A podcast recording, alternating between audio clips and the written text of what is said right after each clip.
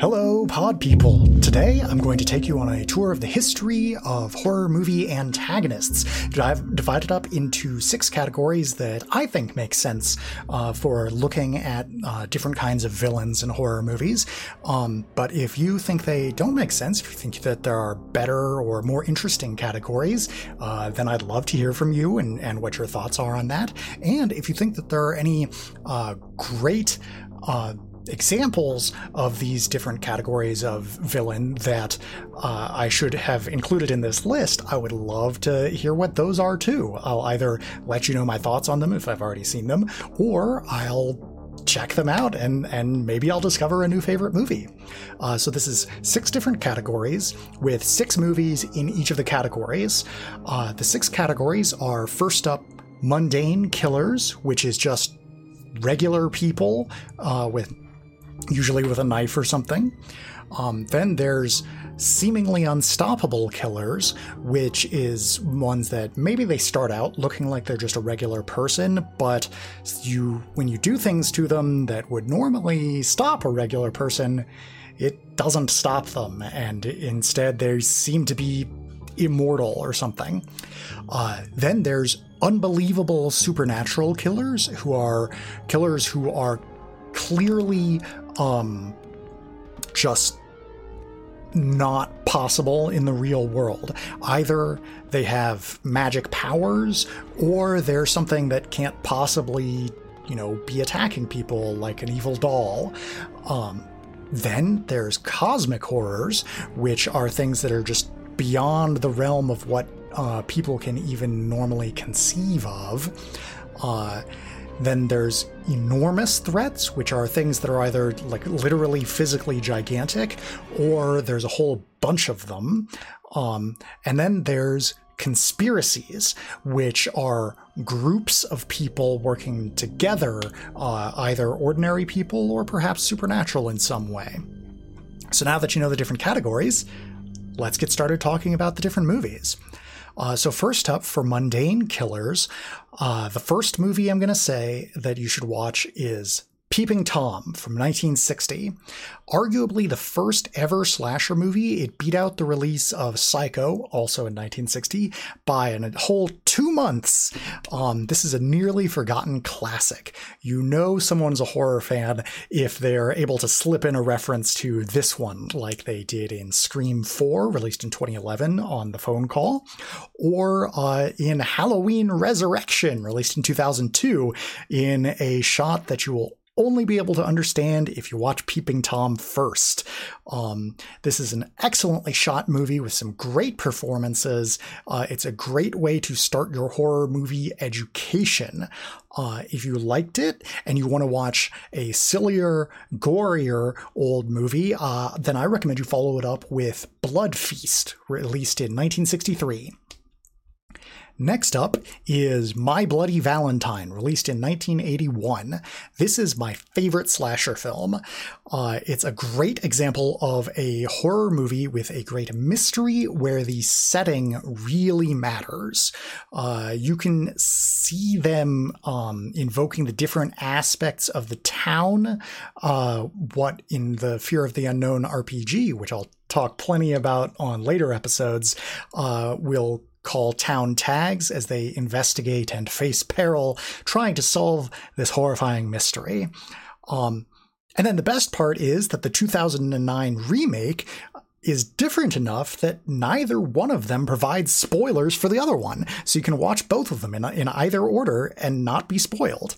Uh, for more slashers that take make great use of uh, their location. Check out Berserk, released in 1967, which is set in a circus, or Psycho Beach Party, released in 2000, which is set at a beach. Next is Tenebrae, released in 1982. This is my favorite Giallo film. Gialli are Italian detective slasher movies, a genre that was very influential on me and Fear of the Unknown. Uh, this is well worth a watch, both as an introduction to Giallo films and just a great movie on its own. Uh, it features a truly excellent score, not by the band Goblin, but instead by several members of the band working independently. Um, and uh, the band Goblin is fantastic. They did these electronica scores for a uh, whole lot of Italian horror movie, the horror movies that are just great. You might have heard them in Suspiria. Um, if you want more uh, Giallo films, I recommend Opera, released in 1987, The Bird with the Crystal Plumage, released in 1970, and if you want something that's more supernatural, uh, Suspiria, released in 1977, also scored by Goblin, like I said. Next is Sleepaway Camp, released in 1983. There are ton of films that could have taken this slot, featuring a campground and a classic slasher as the villain. Uh, the Clear knockoff Cheerleader Camp, released in 1988. The Burning, released in 1981. Madman, released in 1982. Even the video nasty Don't Go in the Woods, released in 1981, if you prefer your campers to be in tents rather than cabins. Uh, but Sleepaway Camp is the one with the best mystery, it's the most well made, and it features the most hot counselors in crop tops, crop tops and booty shorts, so it's the one that I'm going to recommend. Next up, perhaps the most controversial one on this list, just because it's not particularly well known, is The Hitcher, released in 1986. This is a harrowing tale of obsession. Uh, the Hitcher is a great example of how you could play a game of Fear of the Unknown with just one player and the Oracle running the game.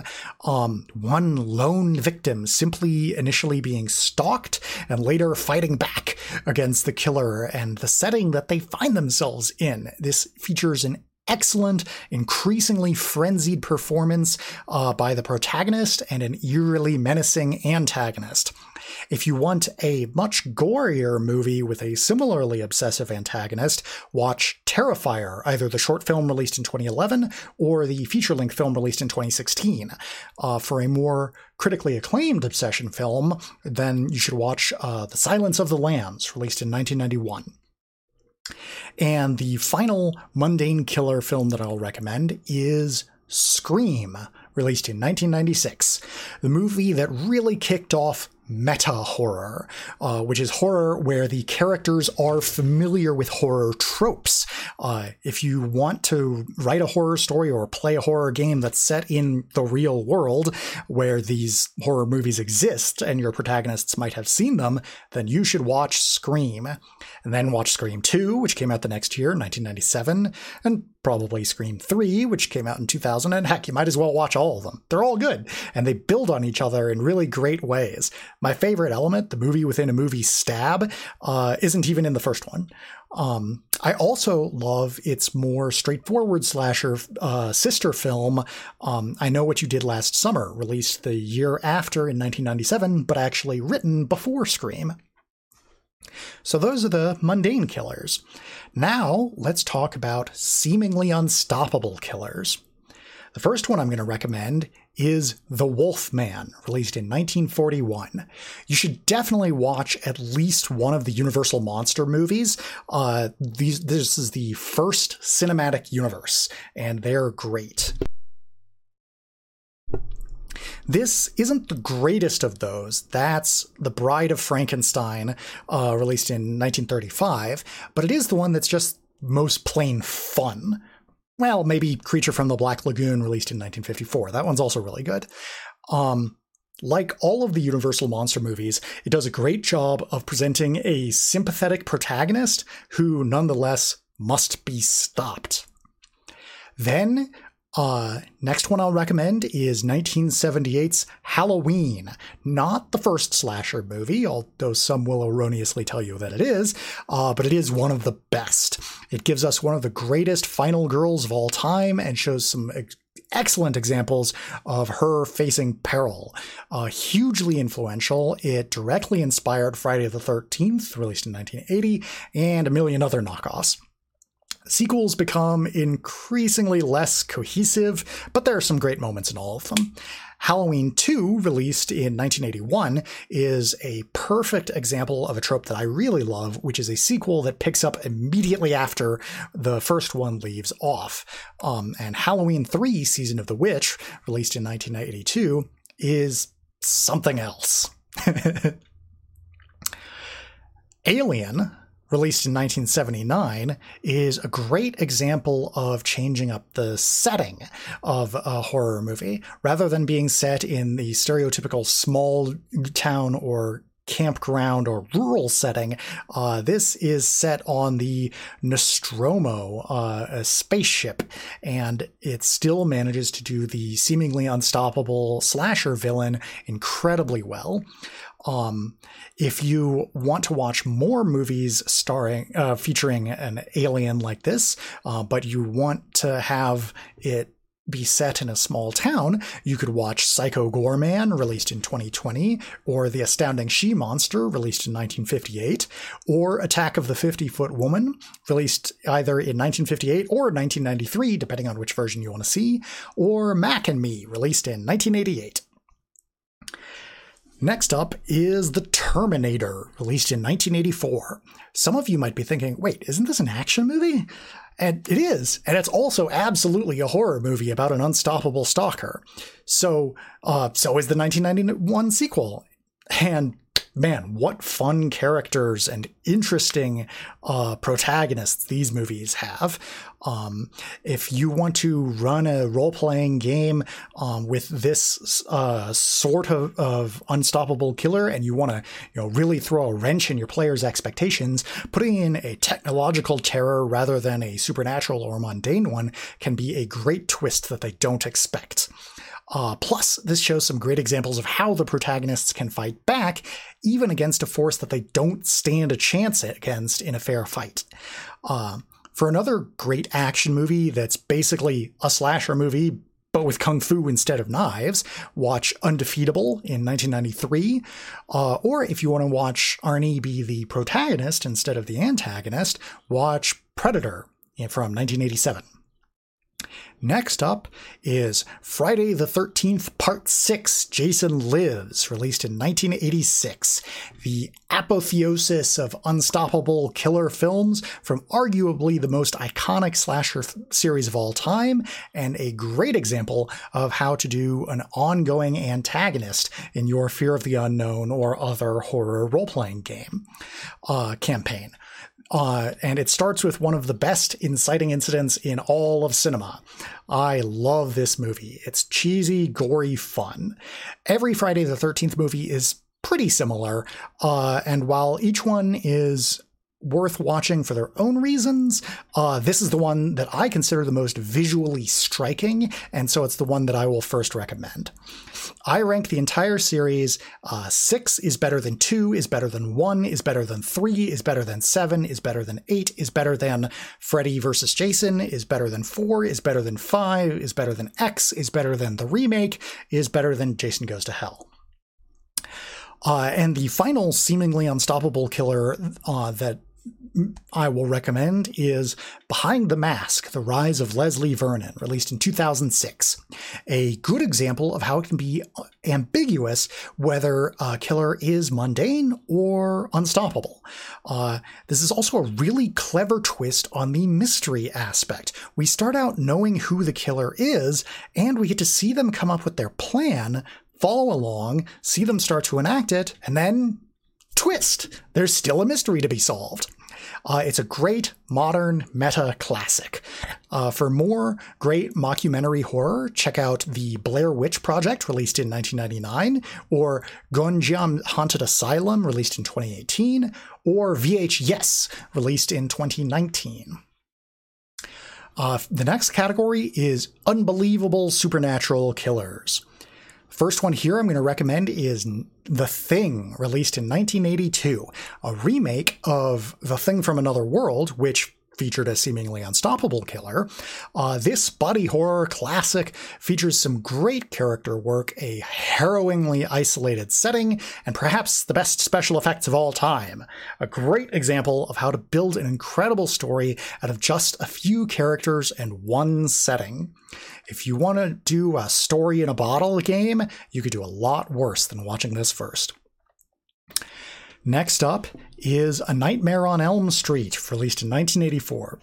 you knew this was going to be on one of these lists. It's one of the greatest horror films of all time, featuring one of the most iconic antagonists ever created. Freddy Krueger has no doubt caused millions of real life nightmares around the world.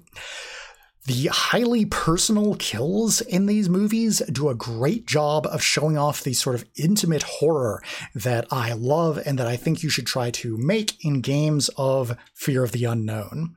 Uh, the sequels are all also worth watching as well. You could skip the remake though. Next up is 1987's Hellraiser, and then also Hellbound, Hellraiser 2, released in 1988. And, you know, maybe the rest if you want. Uh, this is a great example of having multiple antagonists, a some ordinary people, some bizarrely supernatural, and it really shows how you can make a story with an antagonist that the protagonists have no hope of defeating, uh, still be interesting and still have meaningful conflict. Uh, if you want to have an incredibly powerful antagonist that still obeys rules that the protagonists can figure out, this is a great example of how to do that. Next is It from 1990 or watch the 2017 and 2019 version. Or even better yet, read the 1986 book. Uh, this is a great example of a group of protagonists investigating what's going on around them using their unique talents uh, and the aspects of the town in um, facing peril together or alone and encountering true horror, and in ways that are distinctive for each character. There's that intimate horror thing I was mentioning earlier. Uh, if you want to read another book about scrappy youngsters battling an evil clown, uh, I also recommend Clown in a Cornfield, released in 2020. Next up is Candyman, released in 1992.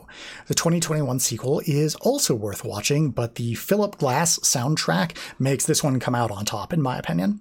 Uh, it is a great story that shows you how an unbelievable supernatural killer doesn't always have to have completely over the top powers. Uh, they can also basically just be a mundane killer who, for some reason, people won't believe you when you tell them about. In the case of Candyman, it's because he can come and go in ways that would be impossible for a regular person. But you can also have things going on like in uh, Child's Play, released in 1988, where the killer is a doll and just no one's going to believe you when you tell them the killer is a doll. Other fun movies about urban legends include Urban Legend, released in 1998, and Ringu, also released in 1998. And then the final one that I'm going to recommend here in the unbelievable supernatural killer category is Leprechaun, released in 1993. This is, I believe, the first horror movie I ever saw, and it grabbed me and never let it go. Uh, it turns horrifying and hilarious. It is a great 90s period piece. Uh, I highly recommend it, as in you might want to get high before you watch it, especially with the sequels, which just become increasingly ridiculous. Um, and uh, other other things that I would say um, compete for this spot are Wishmaster, released in 1997, Puppet Master, released in 1988, and even Gremlins, released in 1984.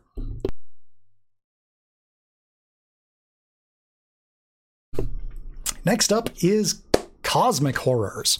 Uh, first one of those I'm going to recommend is The Evil Dead, released in 1981. One of the best cabin in the woods films and the best film portrayal of the Necronomicon, that evil tome of Lovecraft's that's induced so much terror over the years.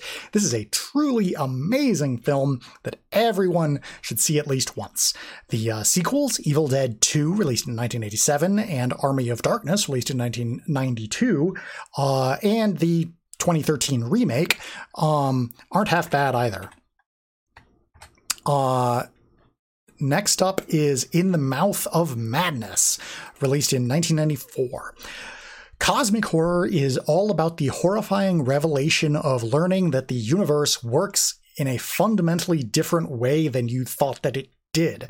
And this is one of the best depictions of that that I've ever seen. Uh, after you've watched this, why not watch a bunch of Stephen King movies? I recommend Maximum Overdrive, released in 1986, and Creepshow, released in 1982. Uh, and just like how this film features a fictional depiction of Stephen King, uh, Cast Deadly Spell, released in 1991, release uh, features a fictional depiction of H.P. Lovecraft himself. Next up is Event Horizon, released in 1997. This is one of my favorite movies. A truly intense buildup of tension and dread in a unique, isolated environment with great performances, incredible set pieces, uh, and some great examples of less is more when it comes to horrific imagery. Um, it's basically a prequel to Warhammer 40k if you're a fan of that game. Um, plus, like in the Mouth of Madness, it features Sam Neill playing someone who loses their shit over the course of the film. If you want yet more Sam Neill, I recommend Possession, released in 1981, which doesn't really feature him losing his shit so much as his character's wife. Excuse me. And if you want more spaceships confronting false gods, then how about Star Trek V, The Final Frontier, released in 1989? Next up is The Call of Cthulhu, released in 2005, made by the H.P. Lovecraft Historical Society, who do great work. This is a throwback to classic silent films and a very faithful adaptation of the original short story. Uh, it is a great demonstration of the quality of film that a group of dedicated fans can make together, which is basically what you're going to be doing when you play a game of Fear of the Unknown. Uh, the H.P. Lovecraft Historical Society has made two other movies The Testimony of Randolph Carter, released in 1985, and The Whisperer in Darkness, released in 2011. Uh, if you want an actual old silent black and white horror, uh, consider Nosferatu, released in 1922. Um, or any of the Universal Monster movies that I already recommended. Or if you want something more comedic, then I recommend Shh, the Octopus, released in 1937, or the oldest horror film ever made, which is still available and on YouTube for free, and it's only four minutes long, so you should definitely watch it. The House of the Devil, released in 1896.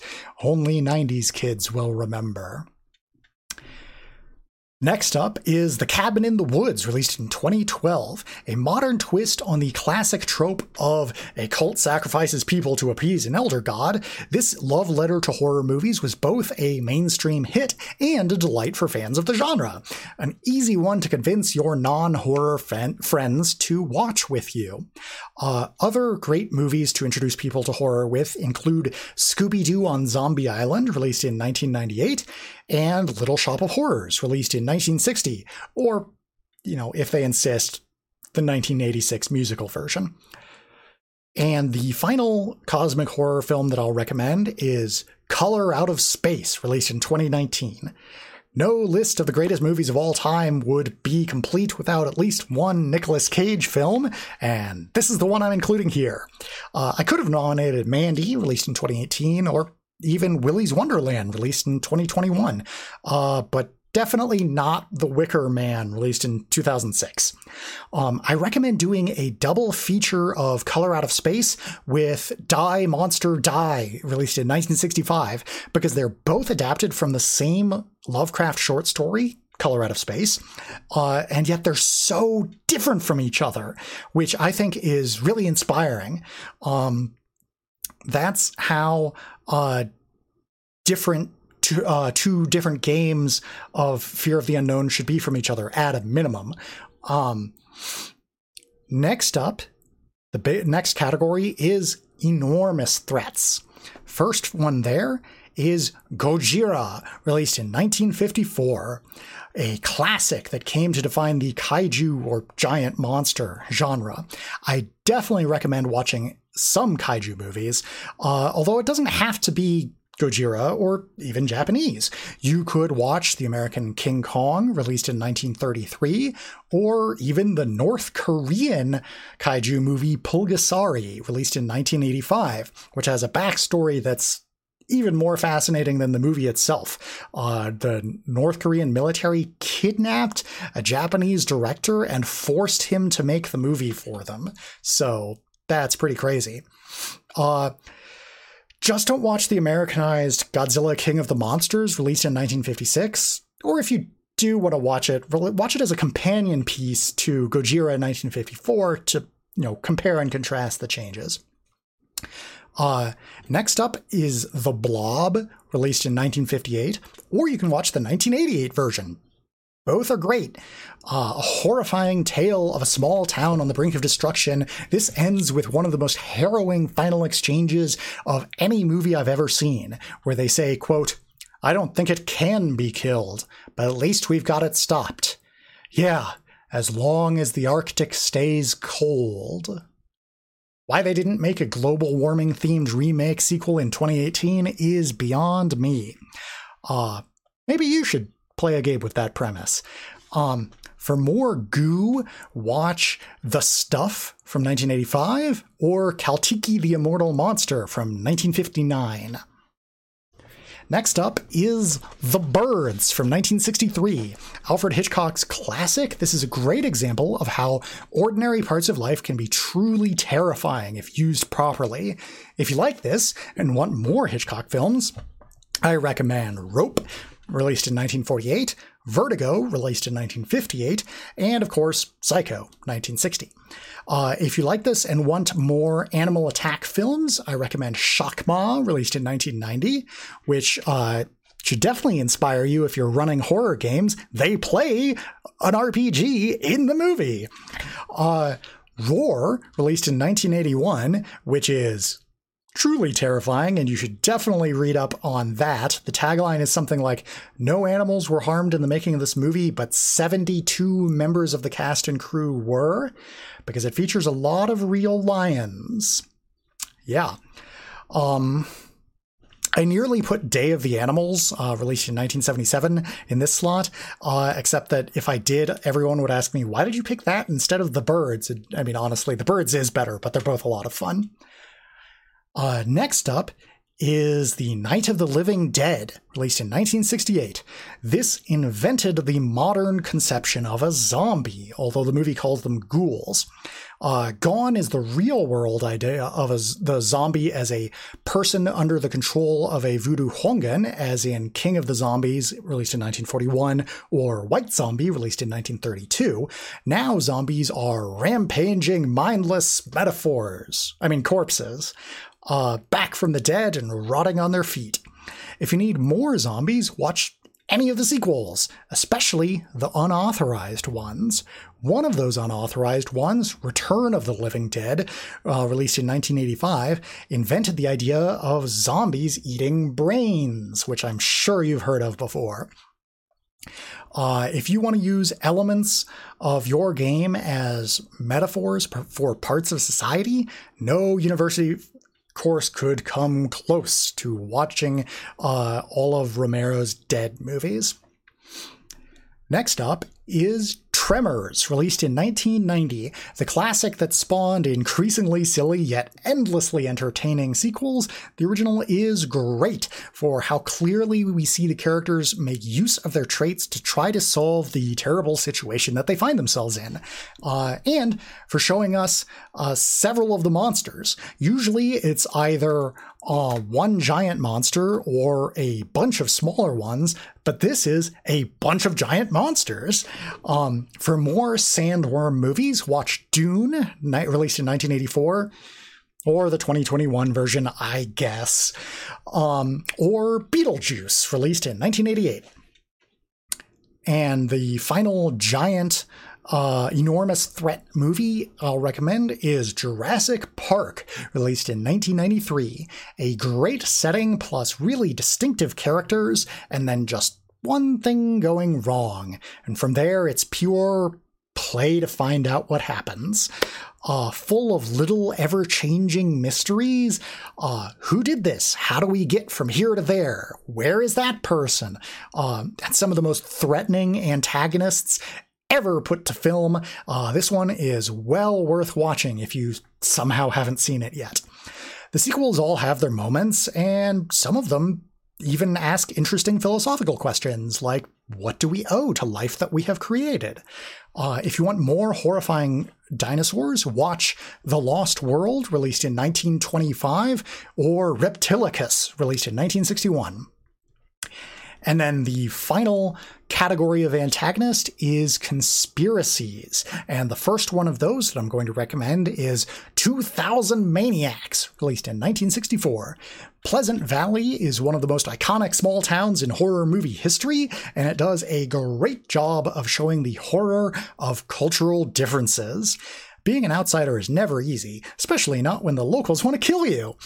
Uh, for more locals killing outsiders, watch Cannibal Ferox, released in 1981, or the more infamous Cannibal Holocaust, released the year before in 1980, or honestly, any other Italian cannibal movie, uh, or the sequels to 2000 Maniacs, or Deliverance, released in 1972.